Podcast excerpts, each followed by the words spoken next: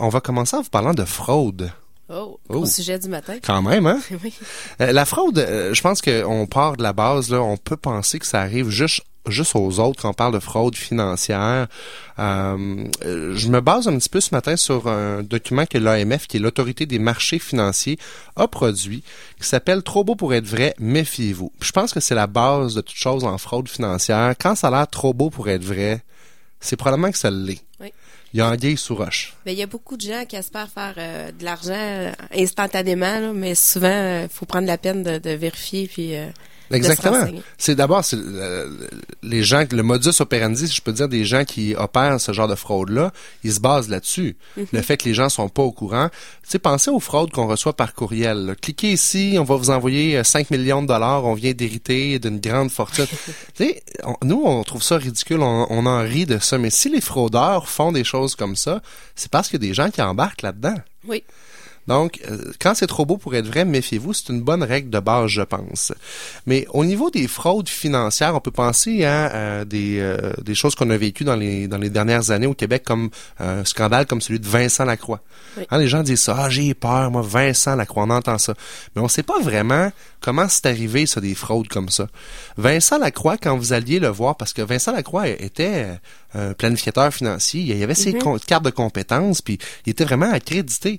Mais quand vous alliez voir un gars comme Vincent Lacroix, ce qui, souvent, ce qu'il vous demandait, c'est de faire des chèques au nom de Vincent Lacroix. Alors, ça, c'est une première chose. Remettez jamais d'argent comptant à la personne qui offre le placement, puis faites jamais de chèque libellé à son nom.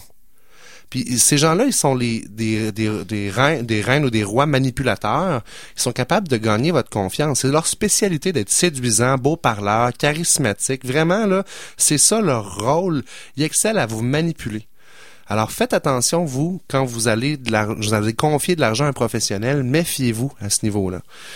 L'autre chose qu'on vous dit, c'est assurez-vous que la personne qui offre le placement ou qui vous offre des services financiers est inscrite à l'AMF, à l'autorité des marchés financiers. Pour ça, il y a un registre en ligne que vous pouvez consulter à l'autorité.qc.ca.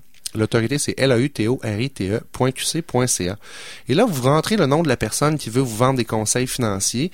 Je parle pas nécessairement de, de, toutes les sortes de conseils, mais quand on rentre dans le placement en tant que tel, euh, assurez-vous que la personne est enregistrée. Ça, c'est vraiment une étape numéro un qui est facile à faire, là, que vous pouvez tous faire par Internet facilement ou appeler si vous n'avez pas l'Internet. Puis, euh, vous pourrez vous assurer que la personne a ses cartes de compétences. Oui, bon. Ensuite de ça, ben, je vous dirais, donnez pas trop de renseignements personnels au niveau de vos comptes bancaires. Je pense à un, NIP, un numéro d'identification personnelle ou un numéro d'assurance sociale. Tu sais, c'est la base, là, mais un NIP, on sait que c'est confidentiel. Donnez pas ça à personne. Mais si on applique ces petits conseils-là de base, euh, je pense que tout va bien aller.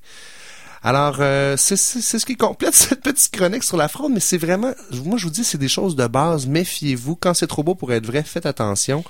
Puis, Je voulais juste ajouter un dernier point. Ben euh, on peut aussi regarder à la GRC, là, euh, en tout cas en googlant, là, GRC, il y a un registre aussi des noms de fraudeurs.